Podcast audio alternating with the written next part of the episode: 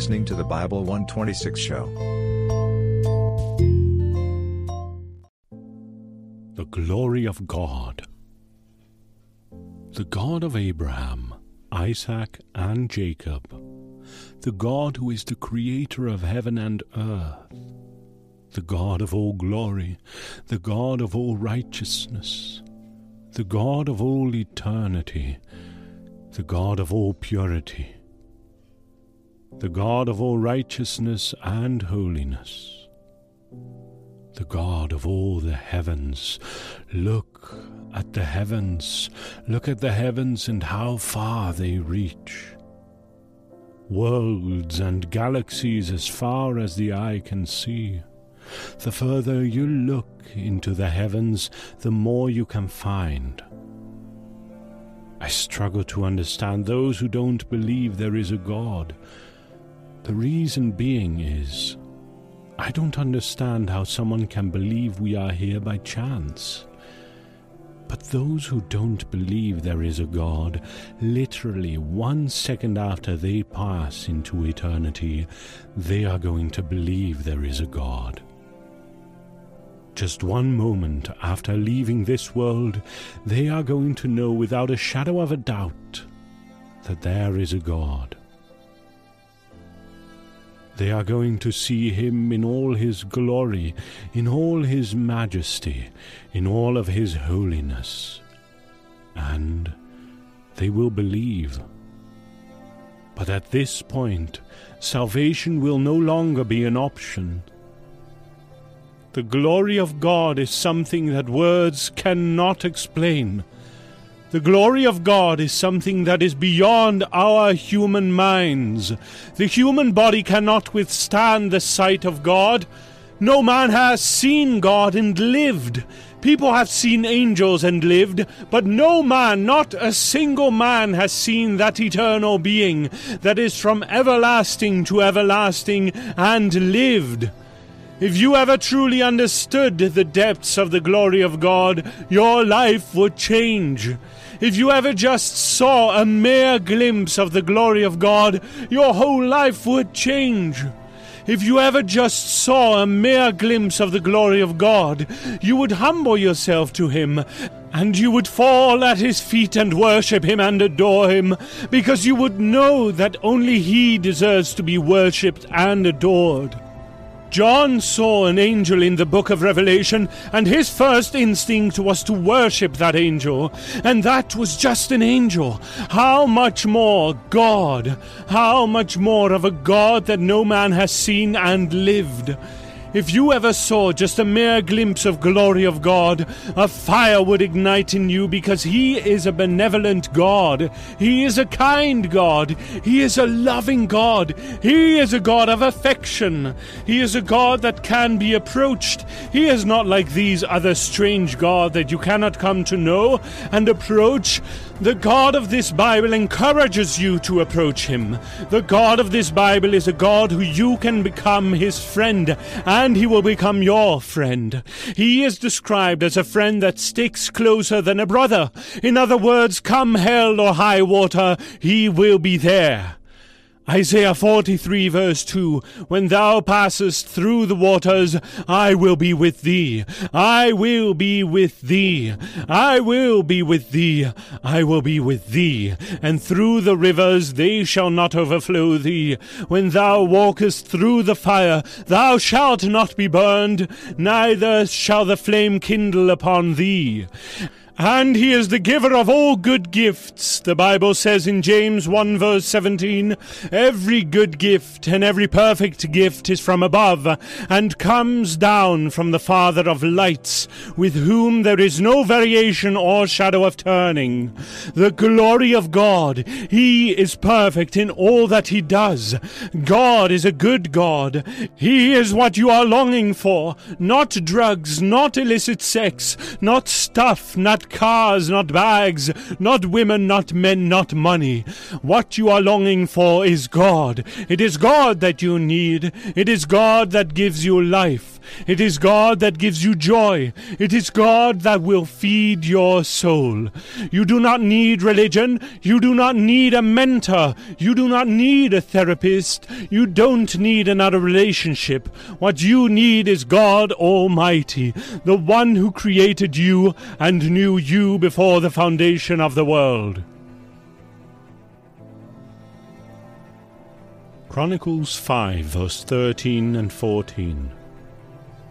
It came even to pass, as the trumpeters and singers were as one, to make one sound to be heard in praising and thanking the Lord.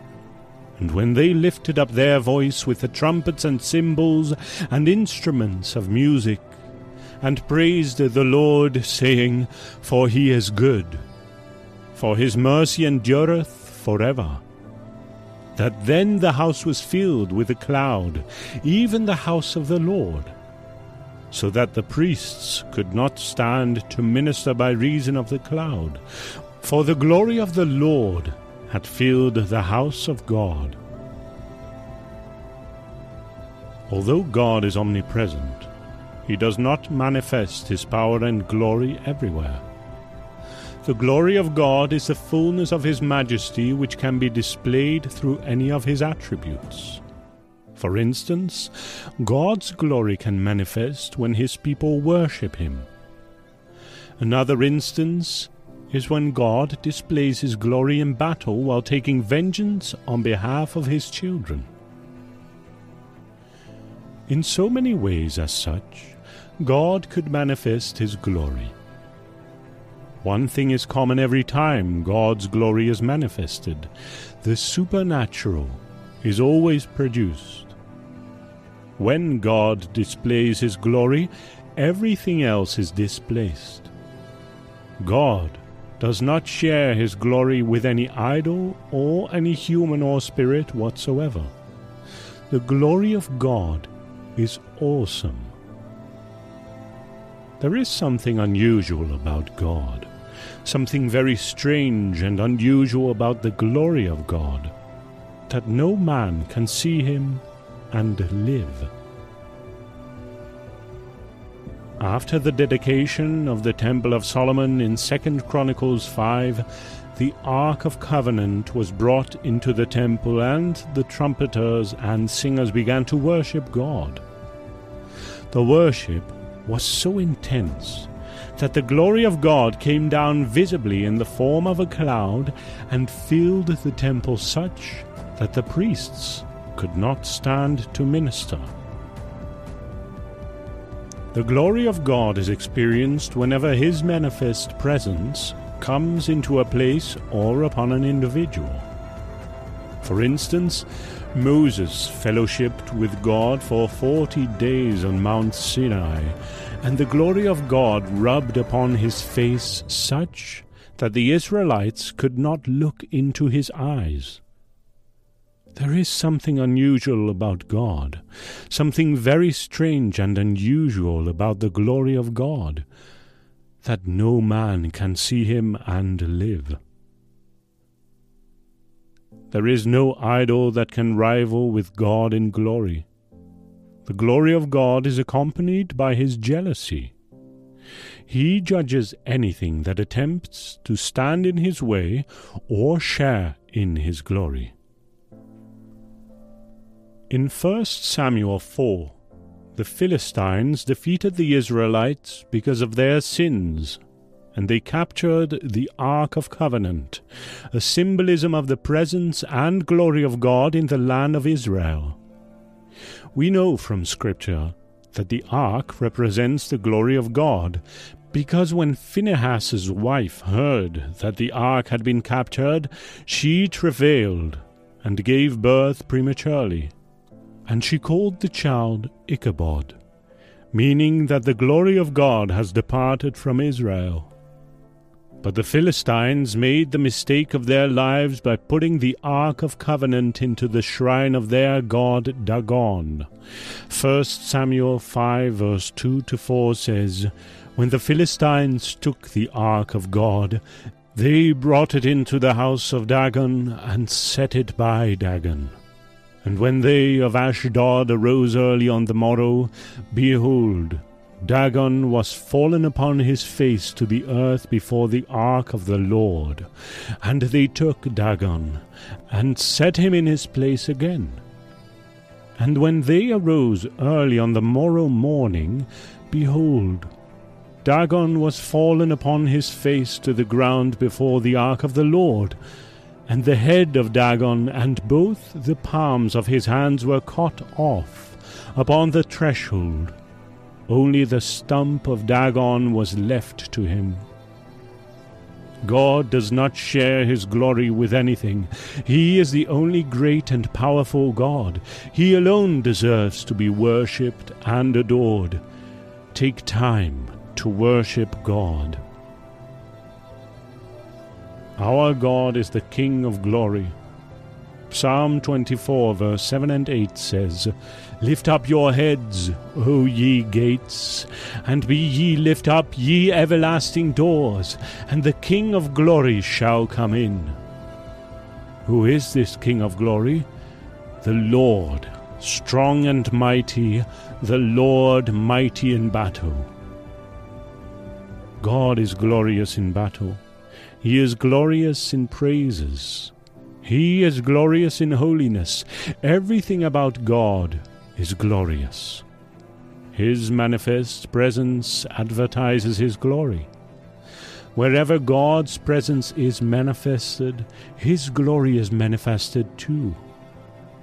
The glory and the presence of God are complementary.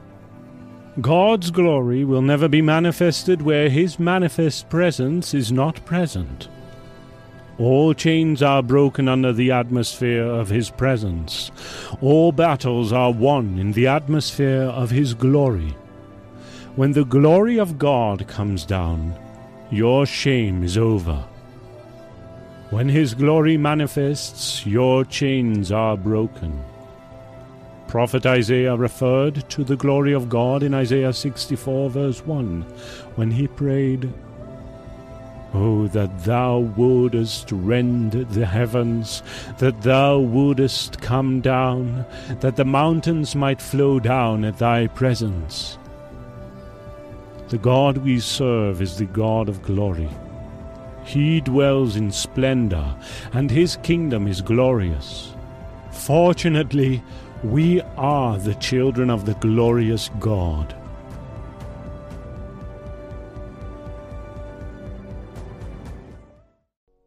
Beware of these three witnesses. We all know of the two witnesses that will step forth on the world stage during the darkest hour of the world's history. The two witnesses are two human beings who will be given extraordinary power for three and a half years just before Christ's return. If anyone attempts to harm them before they complete their ministry, fire will proceed from their mouths and devour their enemies. During the Great Tribulation, God will send the two witnesses to give one final warning to this world. This message of rebuke and repentance will bring them into conflict with the people and the governments in power, and they will be martyred. The whole world will rejoice and give each other gifts as they view their dead bodies, lying unburied in the streets of Jerusalem. However, those same people will be struck with great fear when they see the two witnesses come to life again and ascend into the sky in a cloud. We have all heard of the two witnesses, but have you ever heard of the three witnesses in the first of John?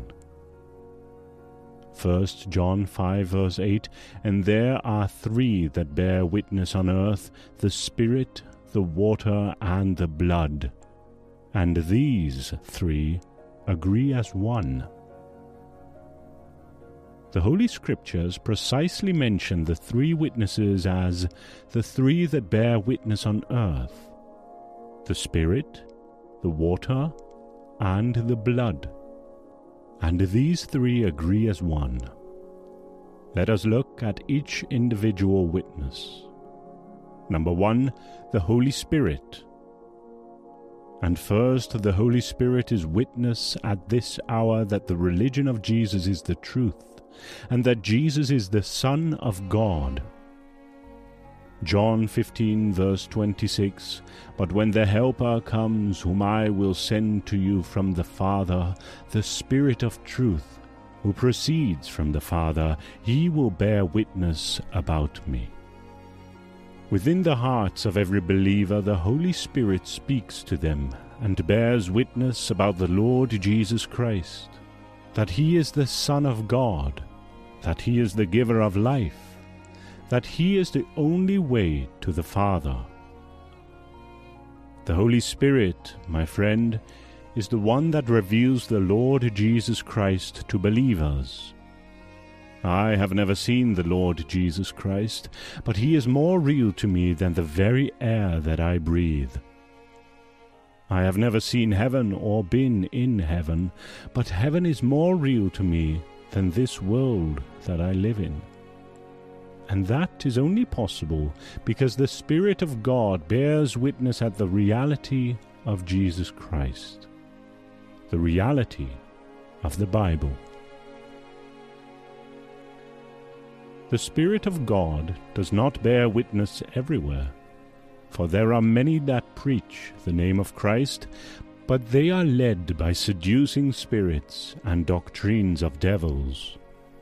The Spirit of God does bear witness. Wherever Jesus is fully preached, he is the great witness to the truth of his word. For what does he do? The Holy Spirit of God convinces men of the truth of the gospel. People are not convinced by your wonderful preaching or your eloquent speech. It is the Holy Spirit that speaks to people and tells them that God is real. It is the Holy Spirit that moves the hearts of people when they hear the gospel. It is the Holy Spirit that disturbs people's lives of sin when they hear the gospel message. When people hear that there is a God who created the heavens and earth, the Holy Spirit tells them that it is true, that everything couldn't be here by accident. The world and all its complexities couldn't be formed by happenstance. When people hear that God created them, that he formed them, that he designed them in its own image, and that human beings are not animals, and that they are not a mishap of the evolutionary process, the Holy Spirit tells them that this is true. When people hear that the God who created this universe and the God who created humanity therefore expects his creation to love him and to obey the laws he has set in his universe, their Holy Spirit tells them that this is also true. But why do people fight what the Holy Spirit is witnessing if they know it is true? The answer is simple.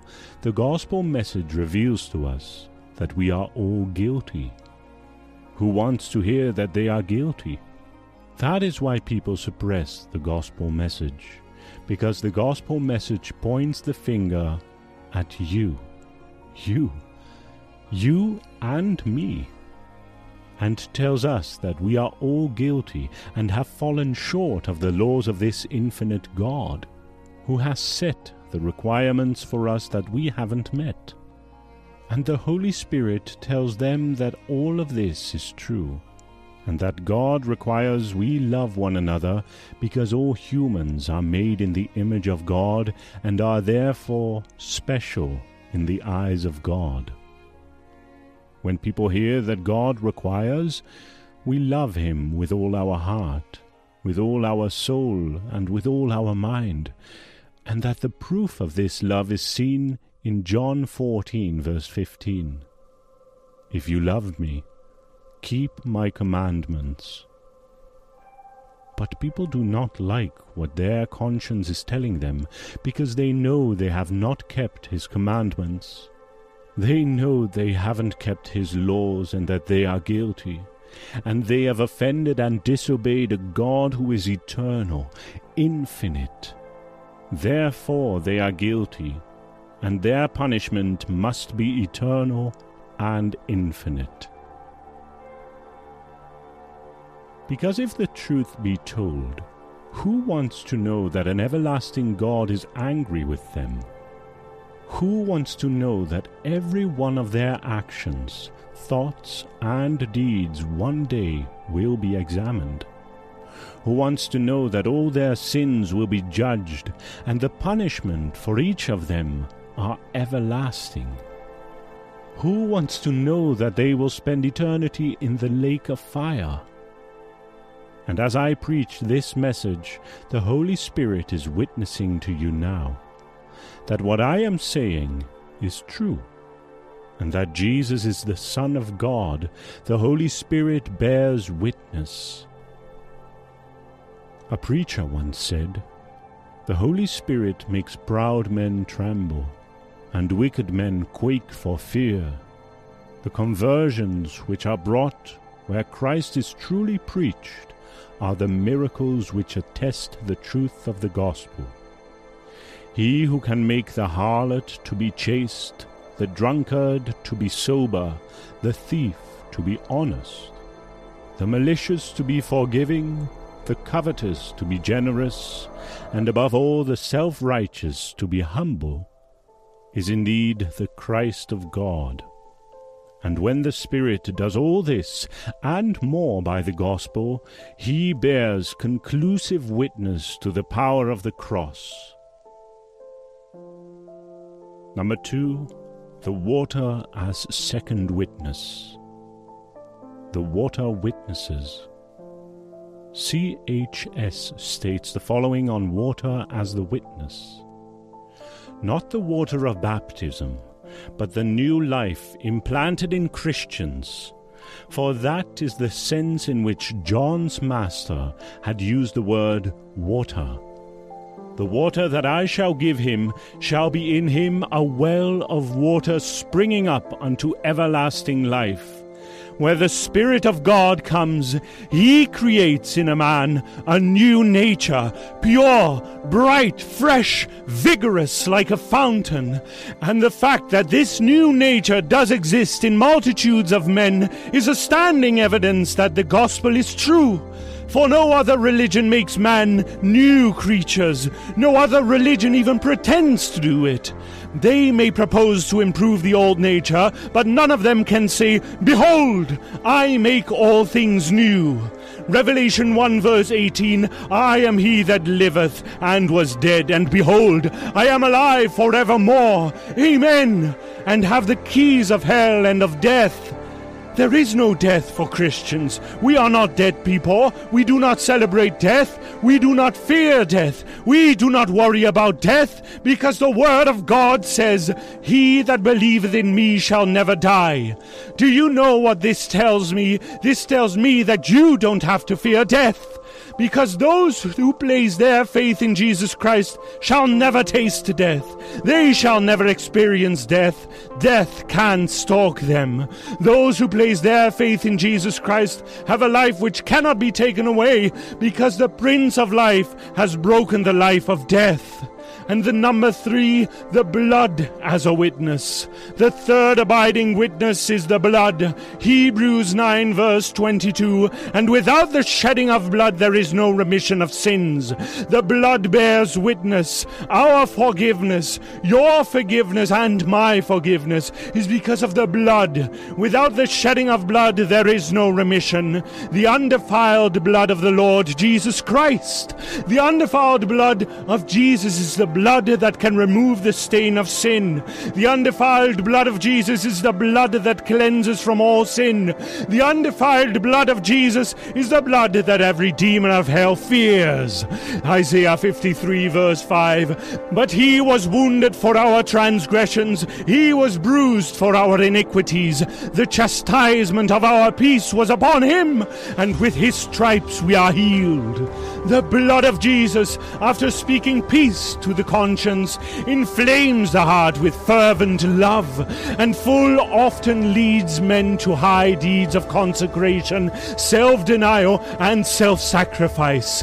Yes, the blood has such a melting, such a converting, such a subduing, such a sanctifying, such a joy-creating power to every conscience which hears its matchless voice, that it remains with the Spirit and the water, a convincing witness to the Christ of God. What can wash away my sins? Nothing, nothing, nothing but the blood of Jesus.